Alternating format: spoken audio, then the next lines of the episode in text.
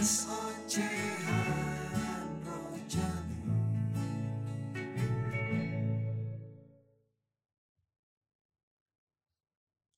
lagi dengan Rojali kali ini. Well, gue memang sengaja ingin berbicara, ingin ngoceh, tapi bukan yang sedih-sedih sih. Ini ada sambungannya dengan titik nadir yang kemarin. Mungkin teman-teman ada yang sudah dengerin, ada yang belum. Ada satu hal yaitu ketika itu gue ngomong bahwa jangan mengambil keputusan terburu-buru ketika kita di titik nadir atau titik terendah dalam kehidupan kita. Biarkan itu berjalan sementara waktu sampai betul-betul kita bisa mengambil satu keputusan yang baik. Waktu itu gue menceritakan tentang bahwa semuanya kayak jalan buntu ya. Gak ada jalan keluar satupun dan mengakibatkan gue stres, mengakibatkan gue merasa paling menderita sedunia sampai banyak hal terganggu dalam kehidupan gue.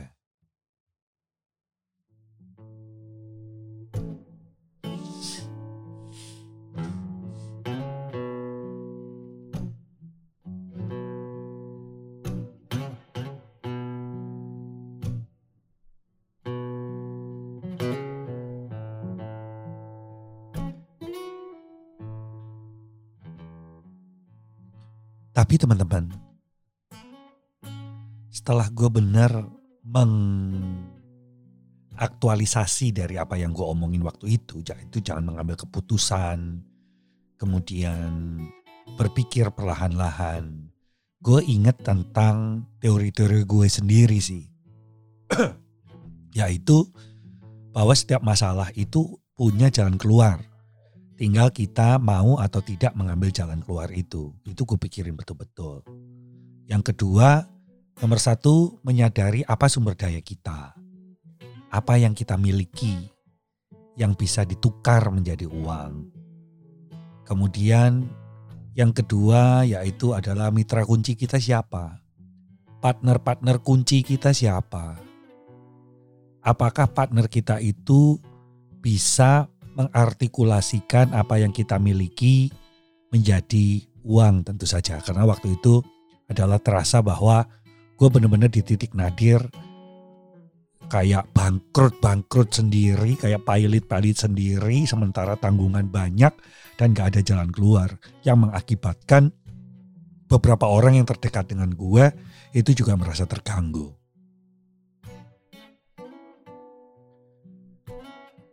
Tapi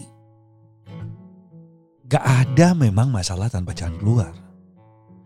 Even though kita gak tahu jalan keluarnya apa, setelah gue pikir-pikir, ternyata dari sumber daya gue masih ada yang bisa menjadi mitra kunci.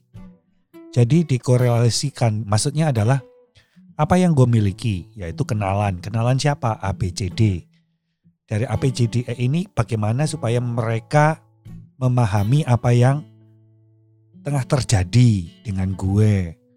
Itu. Kemudian apakah mitra kunci ini bisa diandalkan agar bisa melihat apa yang gue miliki. Kebanyakan adalah demikian. Ketika lu men, men, me, melakukan kesalahan, dan kesalahan ini karena kebodohan lu, kebodohan gue, maka orang akan cenderung untuk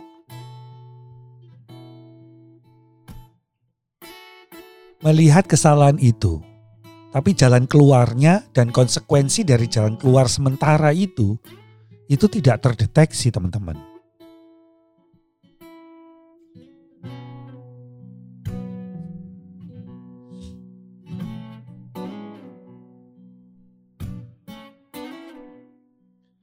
Bayangkan kalau konsekuensi dari jalan keluar sementara yang diambil itu berdasarkan kebodohan kita, bukan dari apa yang kita miliki dan bisa kita manfaatkan, maka yang ada sebenarnya jalan buntu. Dan itu terjadi. Akhirnya gue menggalang beberapa mitra kunci gue. Orang-orang yang gue anggap menjadi mitra utama, mitra kunci yang melihat apa yang gue bisa dan miliki. Akhirnya ketemulah salah satu jalan keluar.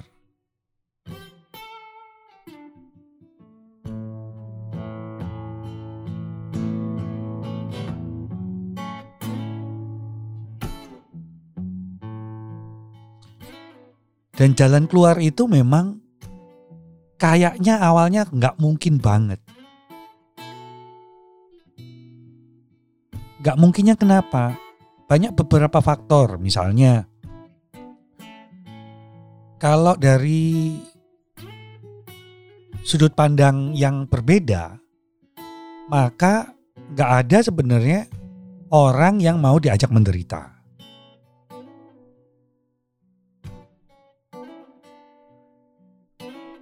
Tetapi itu terjadi. Ada yang melihat apa yang gue miliki dan gue mampu. Dan mungkin melihat gue gak bodoh-bodoh amat. Walaupun bodoh. dan akhirnya terbitlah atau keluarlah jalan keluar yang tidak terpikirkan. Jadi kalau ini masalah ekonomi, maka mereka berhasil menggalang satu dana dari satu sumber atau dua beberapa sumber hanya dalam beberapa hari saja dan menyegerakan terselesaikannya masalah yang gue hadapi. Gue bisa membayar vendor, bisa meneruskan gue bekerja kembali dengan baik, dan bisa menghasilkan uang. Tetapi memang jalan keluar itu seperti kayak pepatah bahwa tidak ada yang sempurna, pasti punya kelemahan. Kelemahannya adalah bahwa permasalahan yang besar kita perkecil, yang perkecil ini kita dalam kemampuan kita untuk menyelesaikannya. Kalau tadinya kan nggak terselesaikan gitu. Kalau yang ini justru terselesaikan. Di sinilah gue merasa bahwa gue jatuh dari iman gue. Gue jauh dari iman gue. Sementara iman itu datang membawa jawaban dan memanggul kuk atau memanggul beban yang gue pikul. Itu sama sekali gak terpikirkan.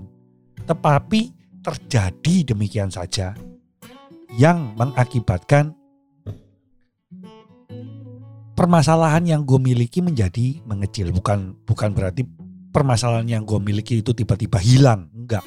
Tapi sebagai pembelajaran dalam hidup gue, maka permasalahan gue menjadi lebih kecil dan dalam ranah gue untuk menyelesaikannya dan kemampuan gue.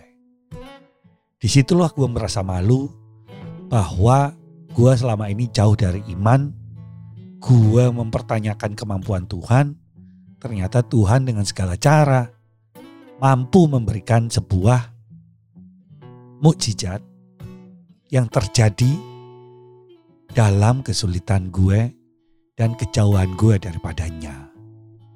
Jadi teman-teman, kalau teman-teman punya masalah, masalah itu sedemikian beratnya.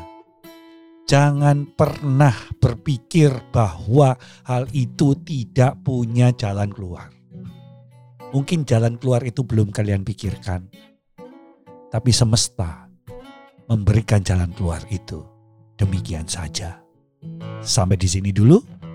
Selamat berbahagia, selamat bersenang hati, selamat berbahagia karena kita memiliki keyakinan dan memelihara keimanan.